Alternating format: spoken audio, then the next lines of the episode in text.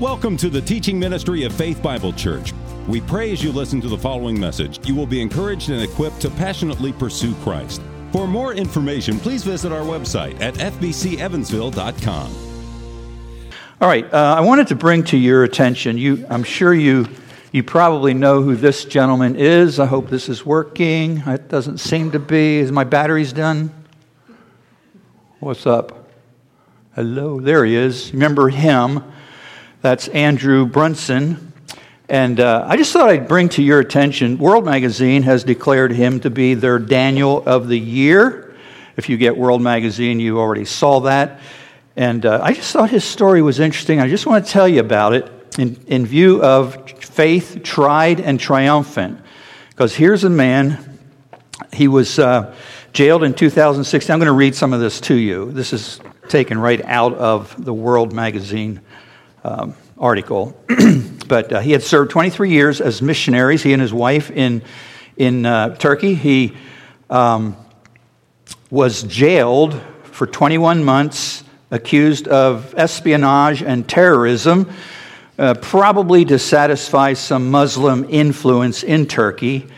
Uh, 21 months. He was released October 21st. You remember when he came home after a lot of, uh, well, we put the uh, clampers on Turkey, and um, it, it, apparently worked, at least to a certain extent. Throughout the ordeal, Brunson had no assurance he would be set free. Now, put your, this is a missionary. This is a missionary just like you or I or any of our missionaries. He's from North Carolina, Black Mountain, I think, and uh, he's part of the Evangelical Presbyterian Church, the EPC. And uh, so here he is, and he gets arrested for espionage and terrorism. And so uh, there he is. Uh, he had no assurance he'd be set free. He lost 50 pounds during the first year. In letters written to his family, he wrote candidly of his fear and brokenness. He, faces, he faced charges that could mean 35 years in prison, which would be basically a life sentence. He says, quote, sometimes it's harder to live for God than to die for God. Uh, he said that following his release. I would rather have been in heaven than in prison. Uh, in that darkness, Brunson said he made a decision. I would keep talking to God and running after him. I would be a living martyr. Keep talking to God and running after him, which is what our man in Psalm 73 had resolved to do. By the, the nearness of God is my good. Uh, from his cell there in Izmir, uh, he wrote a song worthy of, uh, of my all that apparently has been sung. I don't, have we sung that song? I don't, I don't know that we have or not. Anyway, um, he was brought before the authorities and charged with these charges. He says, quote, I am an innocent man on all these charges. I reject them. I know why I am here. I am here to suffer in Jesus' name. His church there was called Resurrection Church. It had about 40 people in regular attendance. the Christian presence in Turkey is like 1% of the population. Turkey's Protestant and evangelical churches number about 150. And of course, that's the land of Galatia in the New Testament. It's Asia Minor. And it's the land of those seven churches of Revelation. And uh, now it's uh, pretty much uh, Muslim. Uh, Brunson struggled to recall books by others who suffered for their Christian faith. Now he's talking about how he went through this trial, wanting to remember how they counted it all joy. Quote, I wasn't filled with joy. I was actually really broken. He found the Bible dry. It wasn't feeding me. The first year of his imprisonment was full of fear and grief over the uncertainties. He suffered over separation from his family and from Christian fellowship. If I'd been let out after the first year, I'd been, I'd been lying on the floor, curled in a fetal position with PTSD. Uh, the second year, God started to rebuild me, he says. Uh, the pastor uh, credits Noreen, who is his wife. He met her at Wheaton College, married in 1989. Noreen, who eventually was permitted regular visits with helping him stay strong. Does that remind you of a missionary who was in a really horrible prison situation and his wife came and ministered to him? Uh, one of the missionaries that we read about, Adoniram Judson, remember, his wife came and brought him hope. If she hadn't been there, I mean, talk about darkness. Well, Noreen was, was like uh, Ann Judson, bringing hope and encouragement to her husband. Uh, he says, uh, when he was asked why he forgave those who lied about him, Brunson responded, Riley, my mother made me do it. Um, Brunson said he was helped by the writing of Richard Wurmbrand, the Voice of the Martyrs founder. Some of you have seen video of him, uh, who in his confinement read Matthew 5 10 through 12 every day. And he danced. So Brunson began taking himself to a corner of his crowded cell every day to dance reciting those very same verses Rejoice and be glad, rejoice and be glad. I was not rejoicing, but I did it as an act of obedience. It wasn't pretty. People thought it was weird, but I would dance as Wurmbrand danced. In his first trial, uh, began this year, April 17th, he stood alone before a three judge panel. That was just six months ago. After the charges against him were read, he delivered a six hour rebuttal in what observers later described as flawless Turkish. He said, I reject all the accusations of this indictment. I am a follower of Jesus Christ. My purpose here in Turkey is to tell people about Jesus and help disciple those who believe in him. I have not been involved in any illegal activity. At his final trial, when judges returned after conferring, uh, Brunson was on his knees praying. Uh, they found him guilty of terrorism, but released him for time served. So that in 24 hours, he went from on his knees praying before the Turkish tribunal to praying with President Trump in the Oval Office. Remember that? Many of you have seen that. That was on October the 13th. Um, that's what he says. One minute I was kneeling in the middle of a Turkish courtroom, and within 24 hours I was praying in the Oval Office. Uh, after he prayed, he returned to North Carolina, joined worshipers at Christ Community Church, who greeted him with a long applause. And uh, he said to them, I am a convicted terrorist, he reminded the assembly. And the pastor responded for everyone, We're not scared. what a story. This is now. This is not, you know, 200 years ago. This is now. So this, this, this man uh, has gone through a trial of his faith. Was it easy? Not, not even close.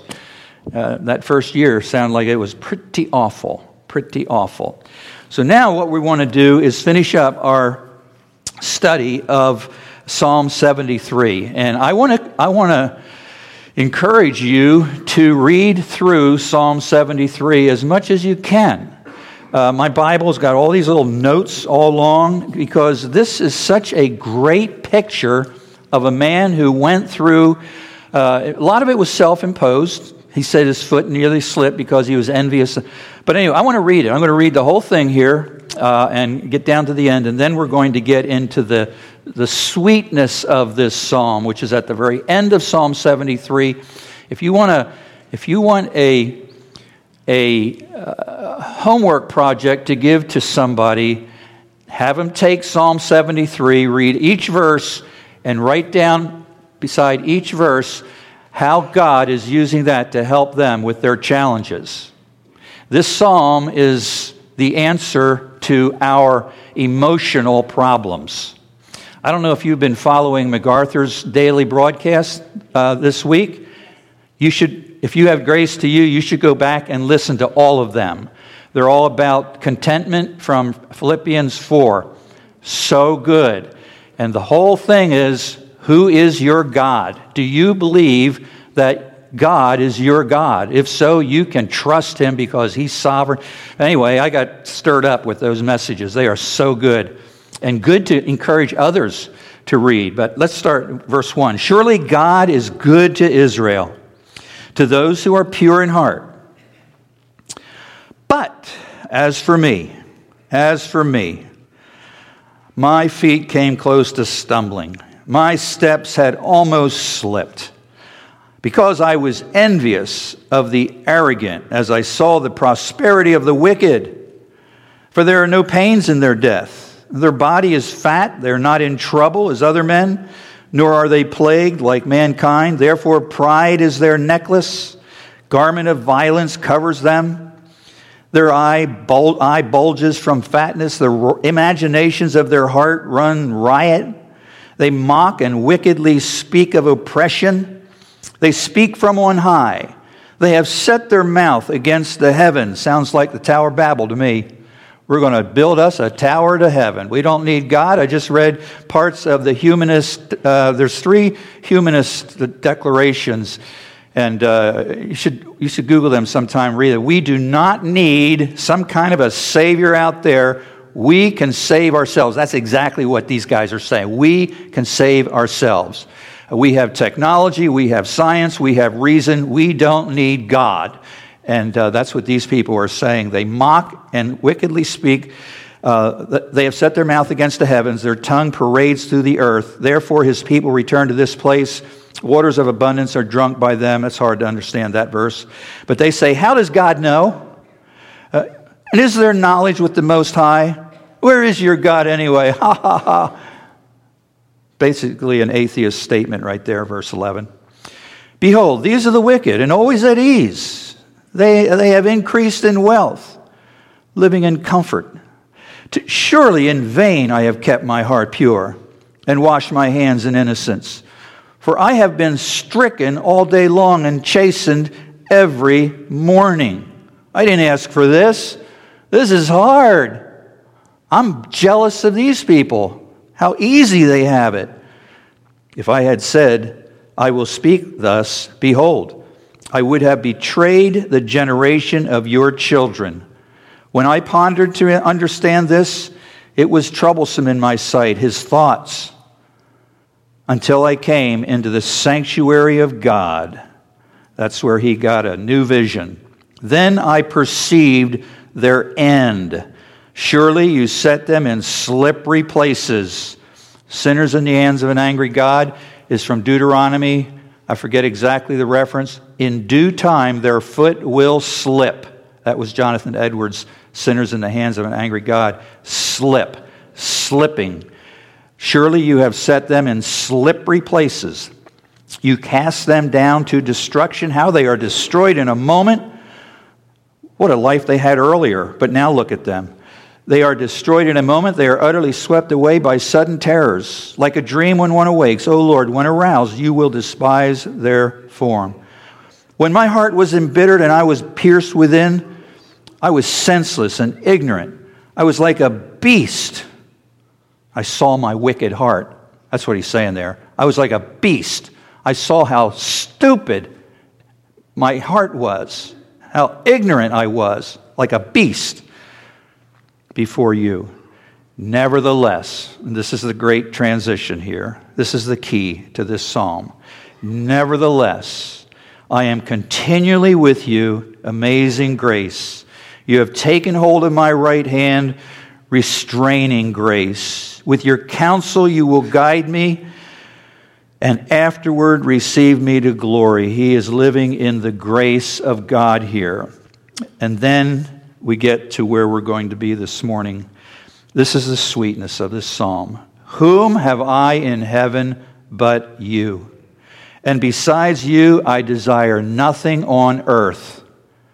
My flesh and my heart may fail, but God is the strength of my heart and my portion forever. God is my portion forever. Bill Good up in Faith, Faith Baptist Church, he had this phrase We were made by God, for God, to become like God. He is our portion forever. He is the portion of our heart. What's the portion of your heart? What is it that your heart is looking to? For behold, those who are far from you will perish. You have destroyed all those who are unfaithful to you. Actually, those who go a whoring from you if you read your margin there. But as for me, the nearness of God is the nearness of God is my good. I have made the Lord God my refuge, that I may tell of all your works. Now, folks, that is a wonderful psalm that starts someplace and ends someplace.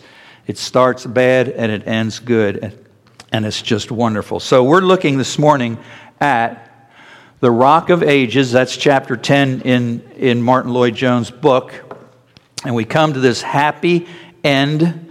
Uh, remember, it's always the end of the matter. We're in the midst. But always remember, it's the end. Where does this lead? Where is this going? What is the end of the broad gate? And what is the end of the narrow gate? And so here, his, his end is now recovered. He's recovered from the depths of almost slipping, and he ends up here worshiping God. Martyn Lloyd-Jones says, Indeed, in these two verses, verses 25 and 26, in these two verses, we see the goal of salvation. This is what it is all about, what it is all for, and the psalmist has arrived there. So, in your mind, you can trace his steps, almost slipping, envious, uh, but then realizing, then coming into the sanctuary of God, and then realizing what's going to happen to the wicked and what their end is, and so on. Martyn Lloyd-Jones says this is the test of Christian profession. This is the whole purpose of the incarnation and the entire work of our blessed Lord and Savior to enable us to speak like this Whom have I in heaven but you? And apart from you, I desire nothing on earth. That is a worshiper. That is not an idolater, that is a worshiper. Beautiful. Whom in heaven, um, yeah, whom in heaven he realizes there is no one else who can help him. He found this out by experience. He discovered that even though those rich people and all those ungodly people were having it easy for a time, he realized that this world has nothing. It is empty. It has lost all its charm and value. By the way, did you pick up a handout? Are there, did everybody get a handout? Yes. Okay. Um, he, uh, he realizes that this world is only emptiness. Jeremiah 2.13. Does anybody know that verse? I bet you do. Do you? My people have committed to her. They have forsaken me, the fountain of living water, and hewn out for themselves broken cisterns that can hold no water. That's the world. Hewing out broken cisterns that can hold no water. Luke, I mean uh, Jeremiah 2:13. This world for this man has lost all of its charm and value. He now desires God himself. And not just what God does for him. He desires God, the living God.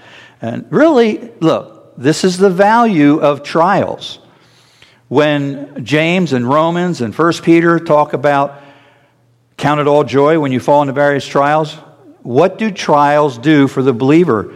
They push us to God. They push us closer, just like this man. They help us to see that this world, if you had any hopes in it, they're empty.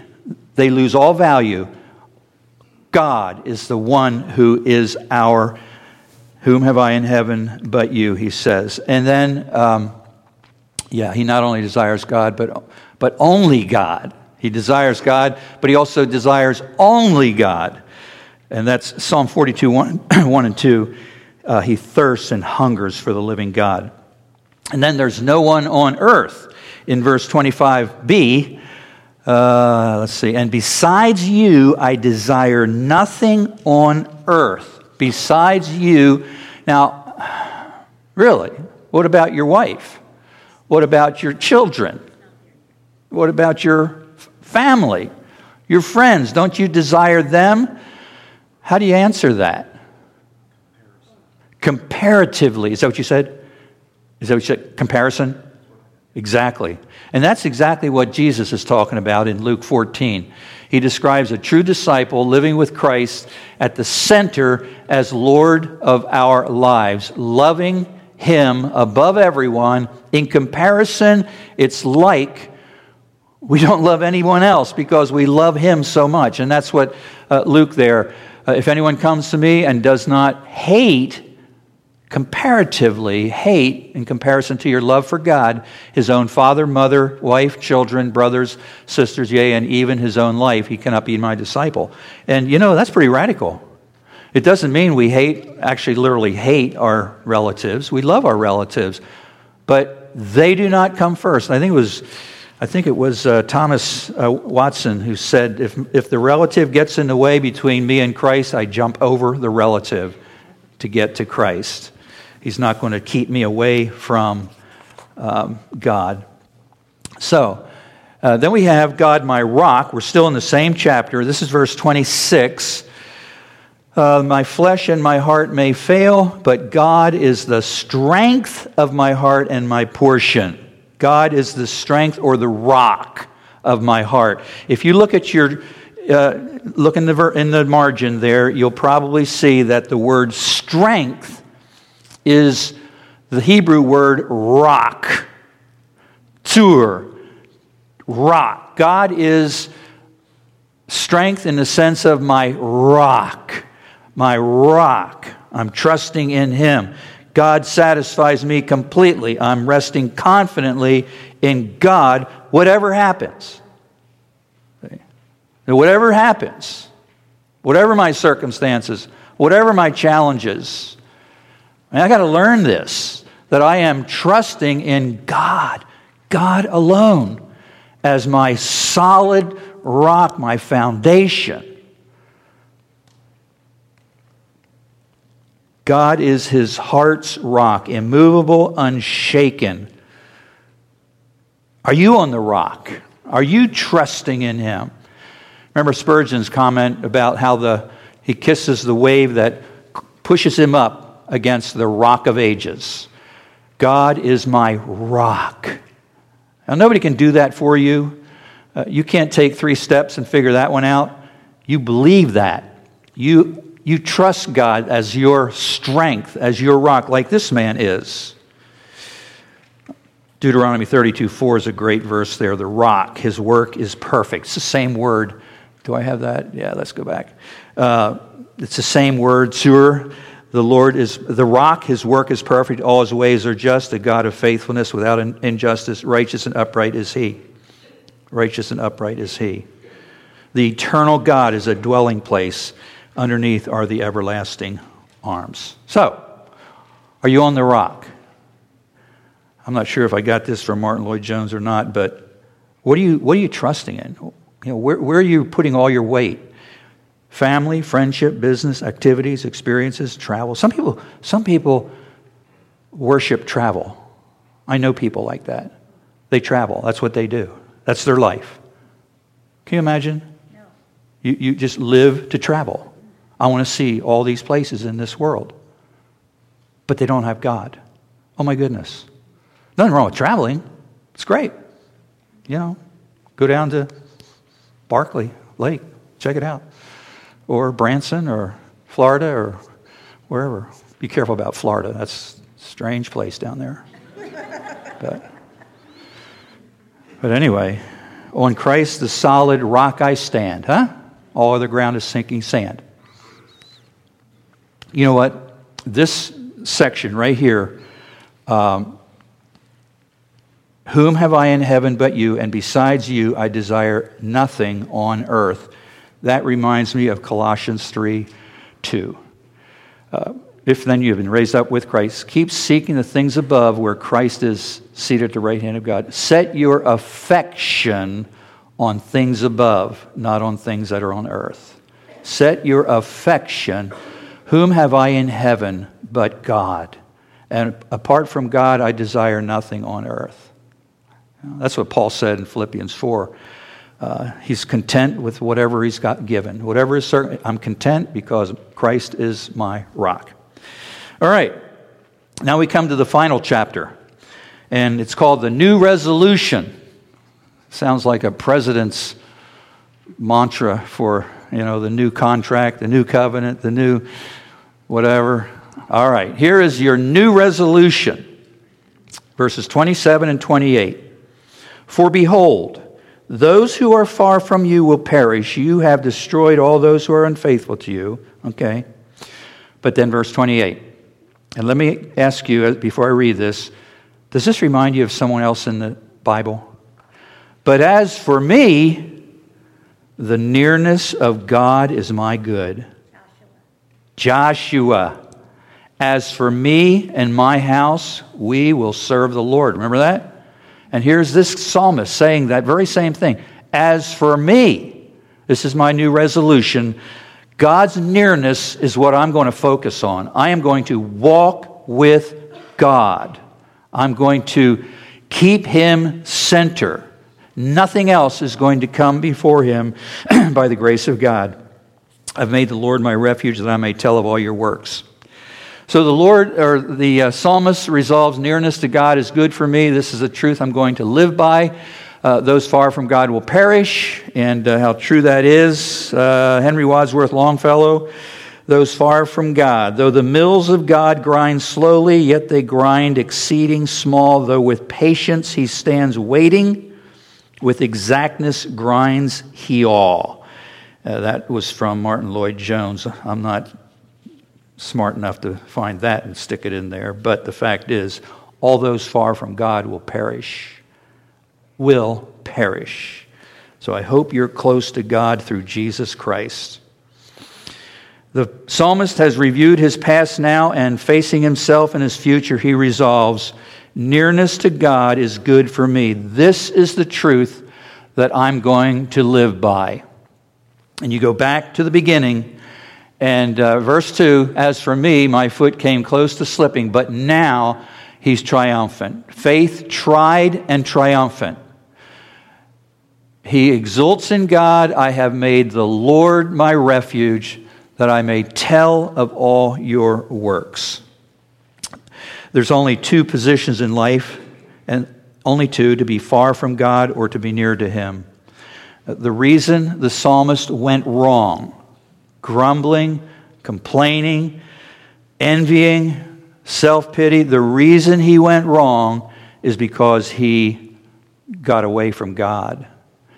You get away from God and you start looking at life from your human perspective. Remember, several weeks back we talked about those two views the, the rational view and the spiritual understanding. You start looking at things right pretty soon, you'll be envying and grumbling and pitting yourself and so on. The moment we move away from God, everything goes wrong. So this man and you and I resolve I'm going to live near to God all the time by the grace of God. And when we get away from it, we're going to come back.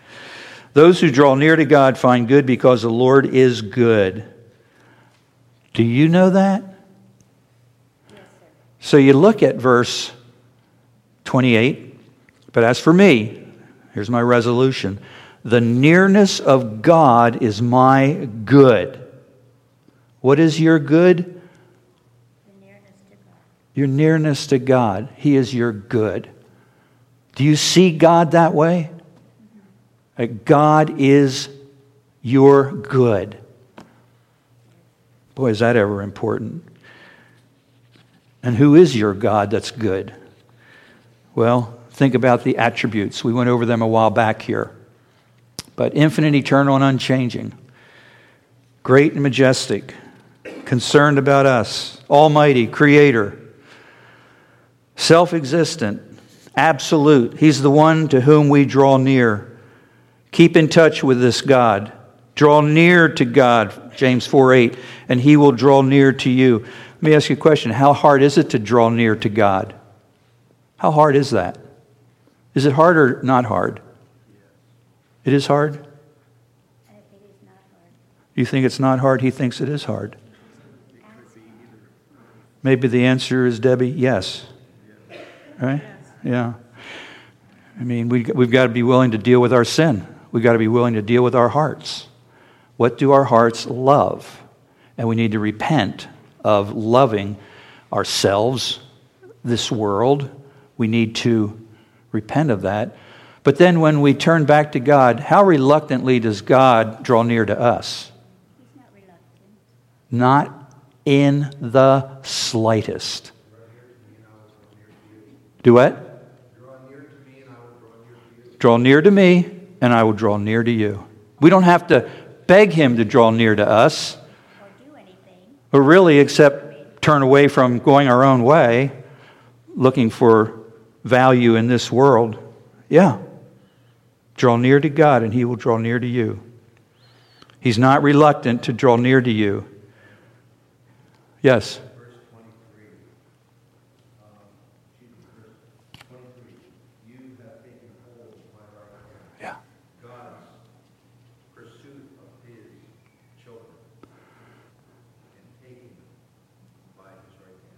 Beautiful.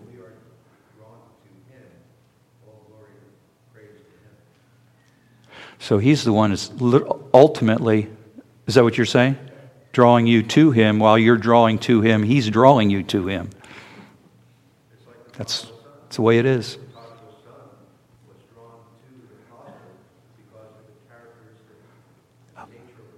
Yeah.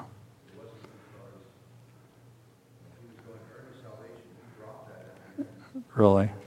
It's good. Yeah, my, my resolution, says the psalmist, is I am going to draw near to God. I'm going to draw near to God. I want to go down life's path. Okay, anybody born before, let's say, 1970? Do you remember? Yes. You know what I'm going to say already? No. Oh. But I do remember. What do you remember? I do remember there you go. if you had a car in the 60s or 50s for sure, but in the 60s they started, that front seat was a bench seat. Remember that? And when you were dating your gal, she was sitting so close to you, you couldn't have shot a 22 bullet between the two of you. Right? What happened when you got married? So sl- sl- slow slide. No. But you know, you know, if, a, if, if, if she's ticked off at you, you know, she's not, she's over there. You, you got some work to do right here. The nearness of God is my good. Everything's good when she's right beside me going down, this, going down that road. And then they brought in these nefarious, evil, wicked bucket seats and ruined everything.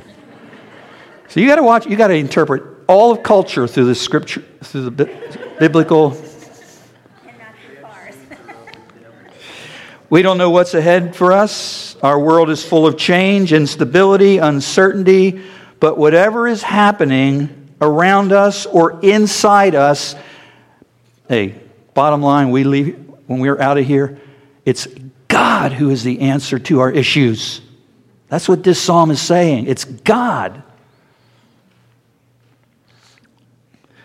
Whatever's happening around us or inside it, we can go to the one who is always the same in his power, majesty, glory, love, mercy, compassion. He is good.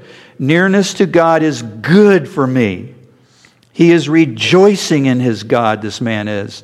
He never felt so blessed and happy, even though his circumstances haven't changed. And so, what about you? Is this your experience? Drawing near to God? As you draw near to God, He's drawing near to you. You're going to be rejoicing in the Lord.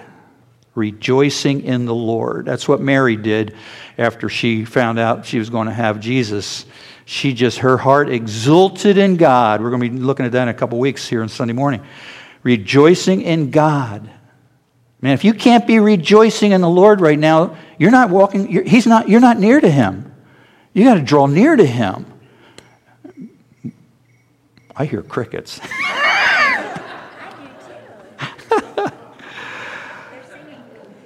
Martyn Lloyd-Jones says, pick out the most glorious moments of your experience and the moments of supreme peace and joy. Have they not been times when you've been nearest to God? There you are, lifted above your circumstances with wings as eagles, mounting up. You're those mountain goats that Bo Folk, I believe, showed you a clip of those mountain goats scaling the heights. You find contentment, salvation, the ocean of God's love. And I believe I borrowed that from Paul Tripp's book, Awe, A W E. So, as for me, my feet came close to stumbling, but now he is triumphantly exulting in God. I have made the Lord my refuge that I may tell of all your works. So, let me ask you a question before we look at these. There we go. Um, could you talk to somebody about how, how good God has been to you? How you've found in Him His goodness in your life? Could you, could you give a testimony to that. Tonight's an opportunity to do that because we're going to have a Thanksgiving service here. And what better thing to thank God for than for Himself? You know, we can thank Him for all the blessings that we get from Him, even forgiveness and so on. But even more importantly, is how great God is.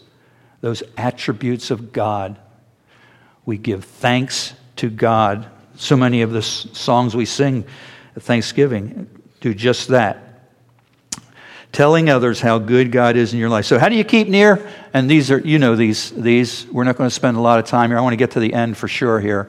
Uh, by prayer, by prayer, we got to draw near to God. I think this man, he went into the sanctuary. He, I'm sure he prayed. I'm sure he talked to God. You got to keep communicating with God, talking to God. Bible reading, Bible reading. God speaks to you. I can't imagine a Christian not reading his Bible. How could you possibly not read your Bible if you're a Christian? This is how God speaks to you. This is how the communication, the, the communion, communication continues by you know, reading scripture may not always be, you know, blow you away type scripture. It may just be, hey, I read that and I learned a little bit something from it. You know, if you're reading through Job right now, oh my goodness, it's, you know, I mean, okay, whatever. But here we go. You know, I can't wait to get to when God says, Where were you when I laid the. Did we get there yet? We didn't get there yet. Tomorrow. That's tomorrow. So don't forget to read it tomorrow. Where were you when I laid the foundation of the earth, you evolutionist? Okay. Um, yeah, enough of that. Public worship, when he went into the sanctuary of God, that's when he began to perceive okay, this is what life is really about. It's not about the theater or it's not about, you know, the uh, mall you know, nothing wrong necessarily with the, those things, nothing wrong, but that's not what life is. Life is where we come together and we worship God. That's what he's talking about there. By meditation, take time to think about God and talk to yourself about his goodness and his grace toward you and his son Jesus. Every once in a while, I get on this kick to go back to the Valley of Vision. So many of you have this little booklet. Well, it's not very little. This is little because it's really skinny pages, but uh, and, and, so the other day I heard it, I heard it emphasized on the radio. Somebody was talking about it. I said, I need to pick that up again. And, you know, this is just a whole bunch of meditations to help you and me draw near to God. If you don't have it, you ought to get it. You might not use it all the time. But, I mean, he, he the author of it, I can't remember his name, uh, Arthur Bennett uh, he just drew on all kinds of Puritan writings and he put them all together, and they're just like there's one day. That's, that was this morning, faith. And it's just basically talking to God about your faith. Lord, ignite my faith. Thank you for the gift of faith and help my faith to be active and working and so on. Good stuff. Meditating, drawing near to God by obedience. And uh, meditation, obedience. Did you get those? I'm sure you did. You probably maybe didn't. There it is. Um, and then I want to give you uh, these 10 concluding uh, truths, and all I'm doing is going back and drawing, but I just love the way, you know, this is something you can do with Scripture, and it just, you know, it gets the shovel and rake out, it just digs in a little bit. You know, you're not just scraping the surface. You sit down with your tablet, with your notebook, and go through and what is it telling me? Uh, go through Ephesians 1 and write down. Don't just write it down. What has God, has God done for me in Ephesians 1? There's not one command in that chapter. It's all what God has done for me. And that's what, that's what I'm doing here. Ten concluding truths in verses 23 to 28, assuring you that surely Surely, surely God is good to his people. Our God is good. God is good. Ah, uh, there you go. One at a time. God is good with you, holding your hand. With your right hand, you will hold me. God is good to you, guiding you with his counsel. He is guiding us, huh? That's the Word of God. He's guiding us with His counsel, He is guiding you. God will receive you to glory. There is assurance in verse 24 with your counsel, you'll afterward receive me to glory. So here I am in this world, and He's taking my hand, showing me the word as we're going along, and then he goes, Welcome. I, you can't find a more beautiful, gracious verse in the whole New Testament than that one right there. It's just wonderful. Uh, God is your prize in heaven. Verse 25 Whom have I in heaven but you? God is, you know, you, who are you going to heaven to see, by the way? And by the way, why doesn't the Bible, talk, real quick, why doesn't the Bible tell us more about heaven? What it's like there? Stop even wondering. Go ahead. Why does he need to do that? Why he doesn't need to do that. He's there. He's there. You know, you know about these heavenly tours. Everybody wants to go to heaven and then come back, and they're saying you can do it. You can go to heaven, look around, see Uncle Arthur, and then come back and tell us about it. Don't believe any of those. It's appointed to men once to die and then the judgment. God is not giving heavenly tours. But what God is, is your prize when you get there. You know, when you get to heaven, you're going to see Jesus. Whatever else you see, you're going to see Him, and that's what really matters. Um, God is your only satisfaction in this world. God is your own. Get your eyes off yourself, get your eyes off all your feelings, all your whatevers, and get them on Jesus. God strengthens your heart. He is the strength of your heart. He destroys all his enemies.